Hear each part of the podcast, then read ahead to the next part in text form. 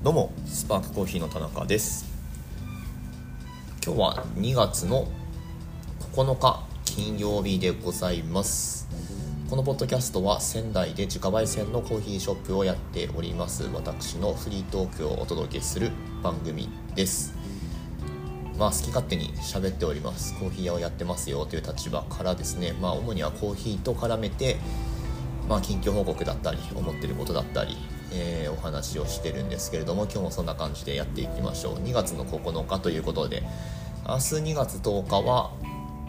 旧正月でいいんですかね。はい、えーまあ、旧暦のお正月ってことで、まあ、あの春節ですよね。えーまあ、中華系の人たちが大移動するでおなじみの、なんかね、あのアベマのニュースを聞いてたら、春節のその人の移動っていうのがなんか延べきゅうじゅうおくにんっ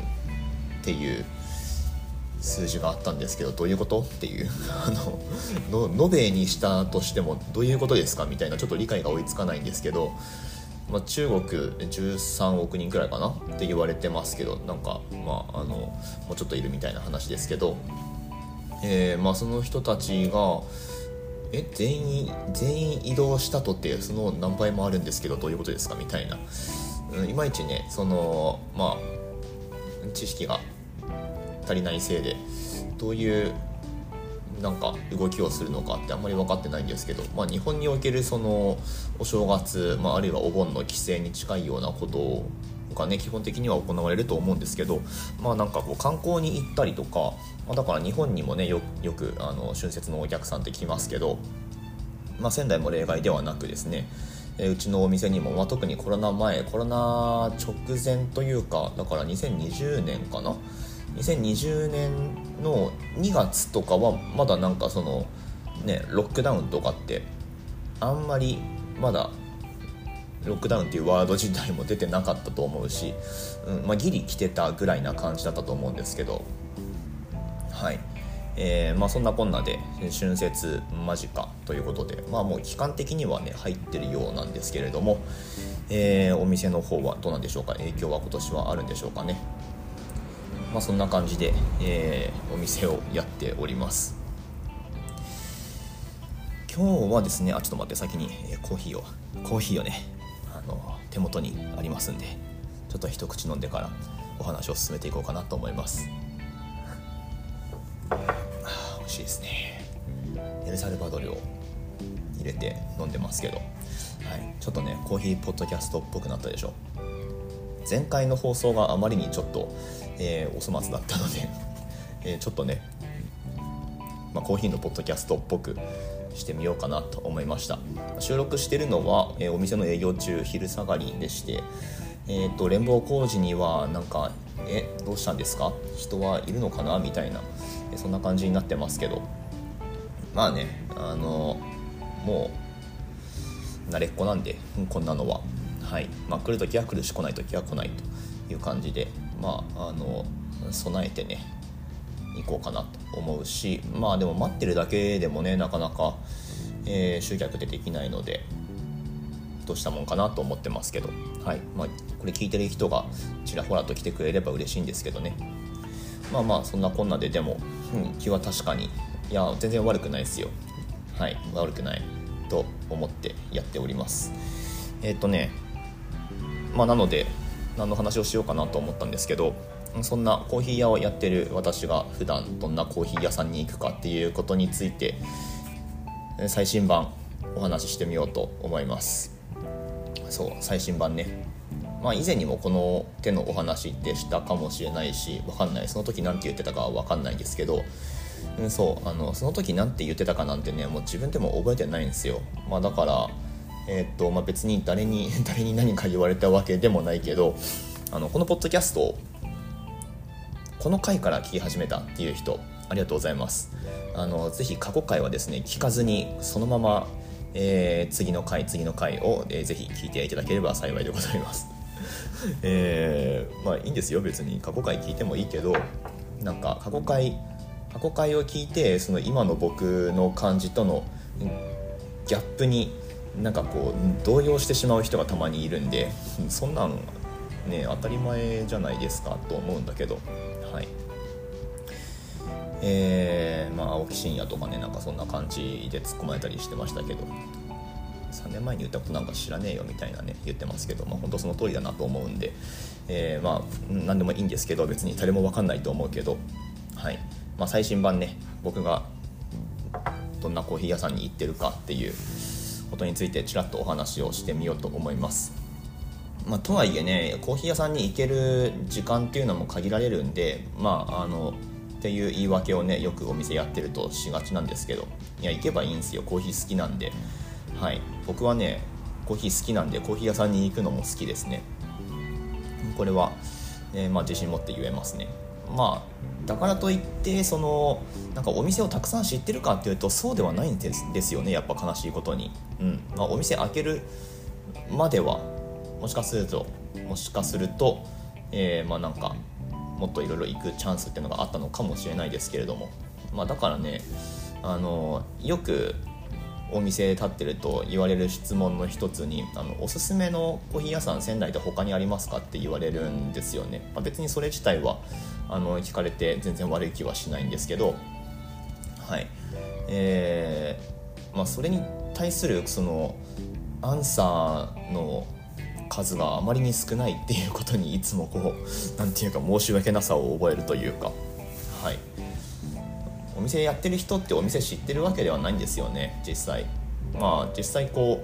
ういろいろ行くのは、まあ、やっぱ一般のお客さんだったりするわけで、うん、そうそうなんですよね。まあ、だからあのインスタグラムとかでカフェ紹介アカウントとか本当に最近あの多いじゃないですか。いや別にディスってるわけじゃないですよ、ディスってるわけじゃないけど、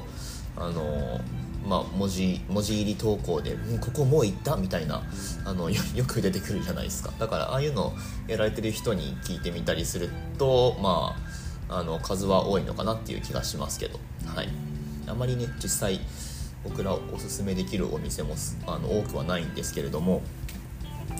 でまあじゃあ実際どういうところで休日コーヒーを飲むかっていうと、まあまずあのもうちょっとコーヒー屋さん数欲しいよねっていうのは本音としてあります。仙台そうそう、うん、まあね多いですよねとはいうものの、こう、まあ、僕がイメージするコーヒー屋さんってやっぱりこういっかいにあって、で、まあ、だからうちが究極だと思ってるんですけど、これ、まあ、大事なことだと思うけど、自分のお店が好きって、あのね本当に自分の店いいと思うな僕は。うん、まあなんていうかショッピングエリアにないのが難点で、なんかここだけ目指してくるっていうお客さんがねなかなか来づらいっていう、まあここだけ目指してくればいいと思うんですけど、はい、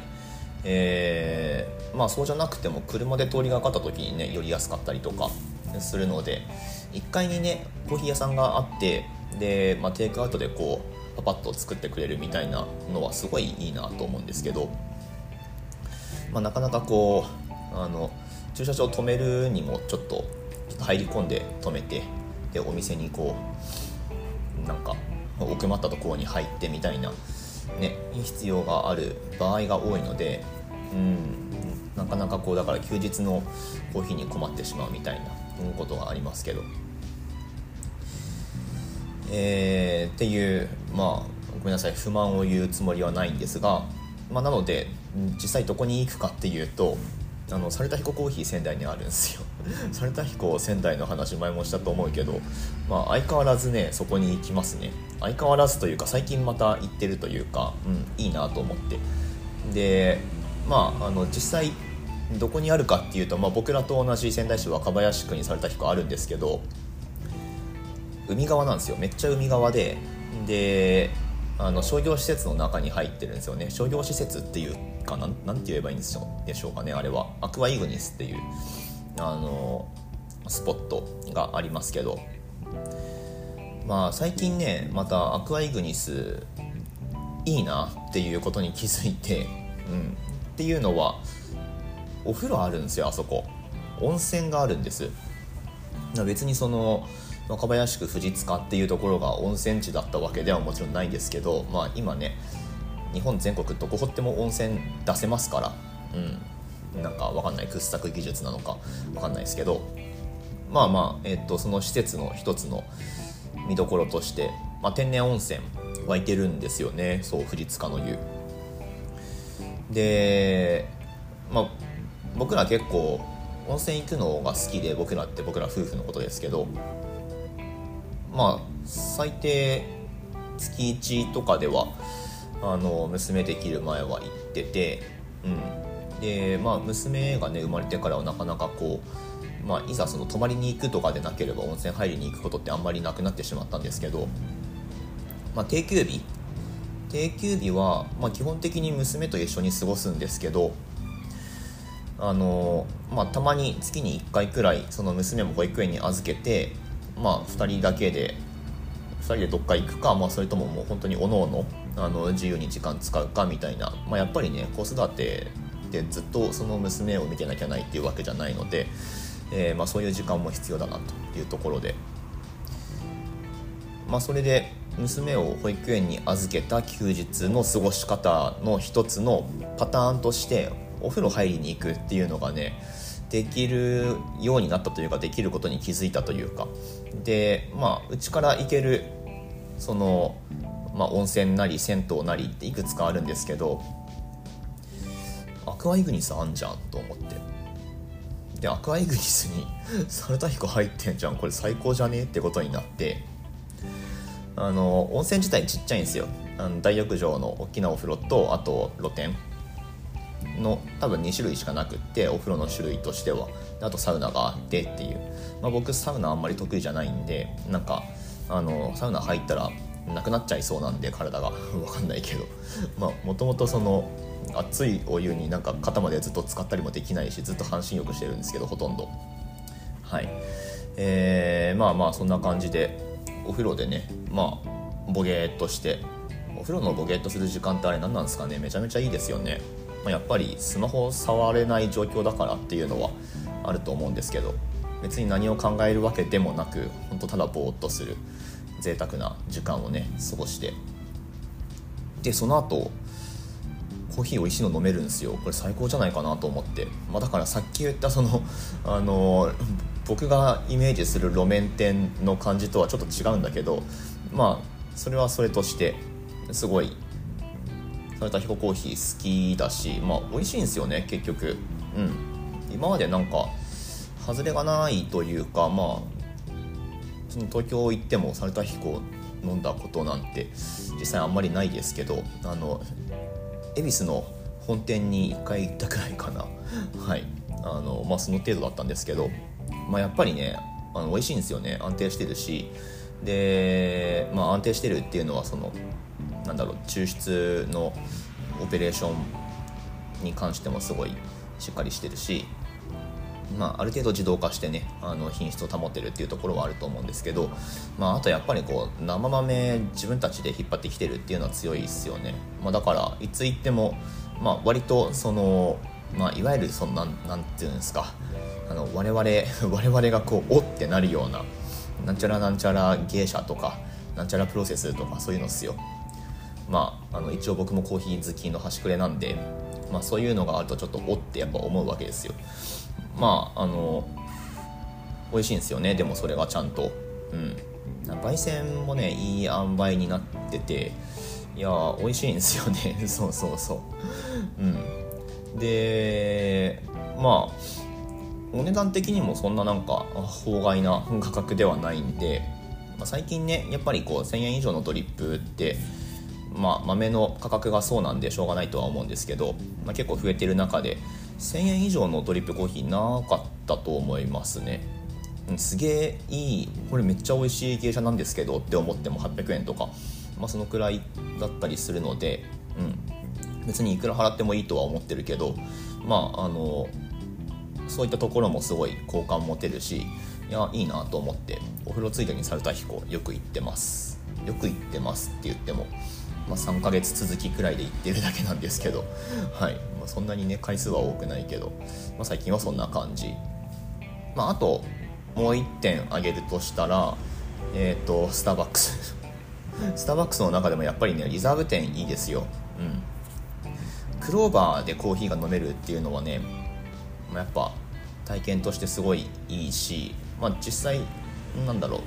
ブリュワーで落として、えー、保温してたものと比べてもやっぱあのクリーンカップっていう面で全然違うし、うん、いいなって思います。昨日はコロン、コロンビアじゃないやコスタリカのウォッシュとかな、まあ、スターバックスの中ではそこまで焙煎深くしてないやつだと思うんですけど、ある程度こう、まあ、苦みあるんだけどちゃんと明るさもあって、えーまあ、美味しいなってシンプルに思えるコーヒーだったんですが、うん、リザーブ店ね、もし近所にあれば行ってみるのをおすすめします。仙台市内だと、まあ、やっぱ会えるですかね、えー、泉 の, あのドライブスルー店が一番最初にリザーブの、えー、クローバーかなマシン入ったお店だとは思うんですけど、うんえーまあ、クローバーっていうコーヒーマシンについてはちょっとまたあのそれだけでいっぽん取れちゃうので機会を改めますけど、てか前にいっかいやったと思うけど、はいまあ、クローバーで飲めるっていうのはねいいかなと思います。クローバークロー、クローバーのクローバーであの